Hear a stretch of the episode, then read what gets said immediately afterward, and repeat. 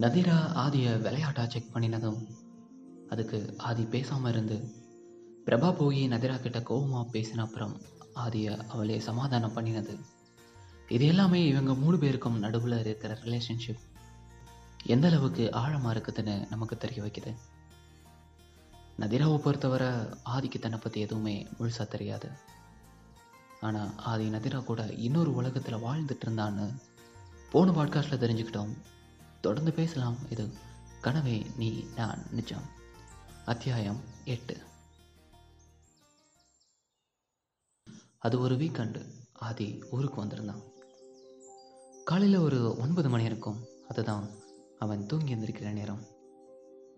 வழக்கத்துக்கு மாறா ஏதோ நடக்கிற மாதிரி இருந்தது அவனுக்கு. அந்த அழகான மழை காலத்தில் கதகதப்பாக இருந்த அந்த பெட்ல இருந்து எந்திரிக்க மனசு இல்லாமல் பெட்ஷீட்டை மட்டும் விளக்கிட்டு வெளியில் எட்டி பார்க்குறான். அவன் இருந்த இடத்துல இருந்து பார்க்குறப்போ அவன் வீட்டோட கார்டன் நல்லாவே தெரியும். தன்னோட முழு கவனத்தையும் கார்டன் பக்கமாக வச்சு ஏதோ கவனிக்கிறான். ரெண்டு மூணு பேர் சிரிச்சு ஓடி விளையாடுற மாதிரி இருக்குது. அதில் சில குரல்கள் ஏற்கனவே ஆதிக்கு நல்லா பரிச்சயமான குரல்கள். அதில் ஒன்று பிரபா ஆதியோட அம்மா அப்புறம் ஆதியோட அக்கா பையன் வரும். வருணுக்கு ரெண்டு வயசு தான் குட்டி பையன். ரொம்ப குறும்புக்காரன். ஆனால் ஒரு குரல் மட்டும் அவனால் கண்டுபிடிக்க முடியாத புது குரலாக இருக்குது. அது ஒரு பொண்ணோட குரல். பெட்லேருந்து எந்திரிச்சு உட்காந்து வெளியில் பார்க்குறான் அந்த பொண்ணு எல்லோ கலர் ட்ரெஸ்ஸில் வருண் கூட ஓடி விளையாடிட்டு இருக்குது. ஆனால் யாருன்னு இன்னும் அவனுக்கு சரியாக பிடிப்படலை ஆனால் ஆதிக்கு அந்த பொண்ணோட சிரிப்பு சத்தமும் குழந்தைய கொஞ்சிற விதமும் அதை கேட்டுகிட்டே இருக்கணும் போல இருந்தது. ஏதோ ரொம்ப பழகின அல்லது தனக்கு நெருக்கமான ஒரு நபராக தான் இருக்கணும் அப்படின்னு அவனால் உணர முடியுது. பெட்டை விட்டு எந்திரிச்சு போய் கண்ணாடியில் முகத்தை பார்த்துட்டு கார்டன் நோக்கி வெளியில் வந்து வாசல் பக்கமாக நிற்கிறான் ஆதி வந்தது கூட பார்க்காம எல்லோரும் அந்த குட்டி பையனையும் அந்த பொண்ணையும் பார்த்து பேசி சிரிச்சுக்கிட்டு இருக்காங்க. ஆதிக்கு ஒரே குழப்பமாக இருந்தது. அந்த குழப்பத்தோட வாசல் பக்கத்தில் இருந்த ஒரு சேரில் ஒரு கண்ணாடி இருக்கிறத கவனிக்கிறான். உடனே வேகமாக அந்த பொண்ணு பக்கமாக திரும்புகிறான் ஆமாம் அது நதீரா.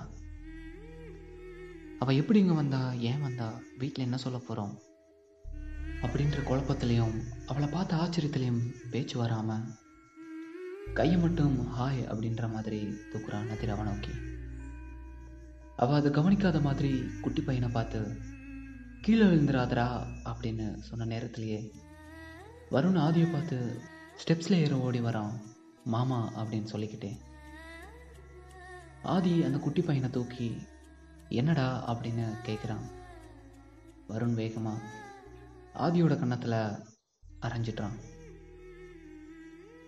டேய் அப்படின்னு சொல்லி வழியில் கண்ணை மூடி கண்ணை திறக்கிறான். வருண் ஆதி மேலே உட்காந்துருக்கிறான் ஆதியோட அம்மா அவன் பக்கத்தில் இருந்து மாமாவை எழுப்புடா அப்படின்னு சொல்லி கொடுத்துட்டு இருக்காங்க. சுற்றி பார்த்துட்டு பக்கத்தில் வேற யாரும் இல்லாததை நினச்சி சிரிச்சுக்கிட்டே தனக்கு மேலே இருந்த குட்டி பையனை தூக்கி கொஞ்சிட்டு இருக்கிறான்.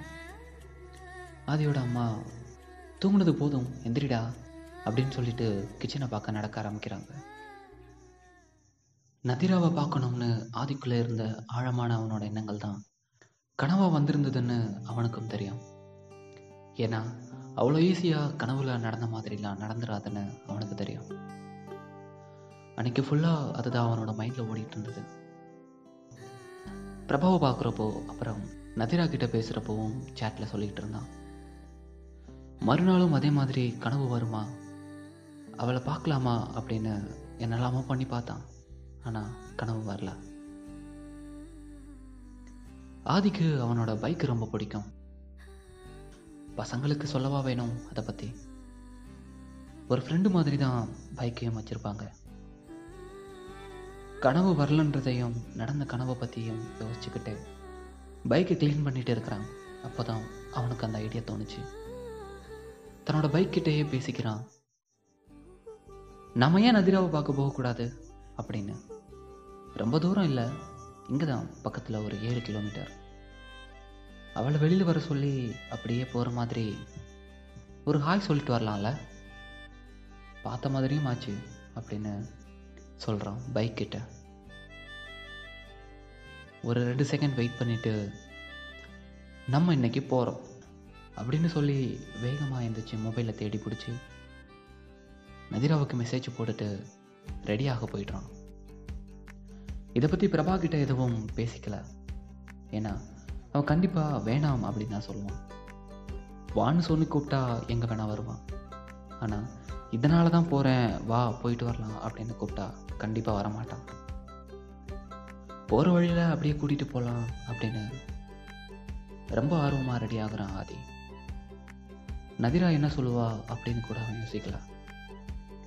அவனுக்கு அந்த டைமில் எப்படியாச்சும் அவளை பார்க்கணும் அவ்வளோதான் பிரபாவை பார்த்துட்டு வரேன்னு சொல்லிட்டு வீட்டில் இருந்து கிளம்புறான். பைக் எடுத்துட்டு. அவன் கிளம்புற வர நதிராவும் ஆன்லைன் வரல. அதனால் ஆதியோட இந்த பிளானும் அவளுக்கு தெரியாது. பிரபாவும் நதிராவும் என்ன சொல்லுவாங்க? அவளை ஆதி பார்த்தானா இல்லையா? அவங்களோட முதல் சந்திப்பு எப்படி இருக்க போகுது? தொடர்ந்து தெரிஞ்சுக்கலாம் அடுத்த பாட்காஸ்டில் அதுவரை காதலுடன் நான் கார்த்திக்.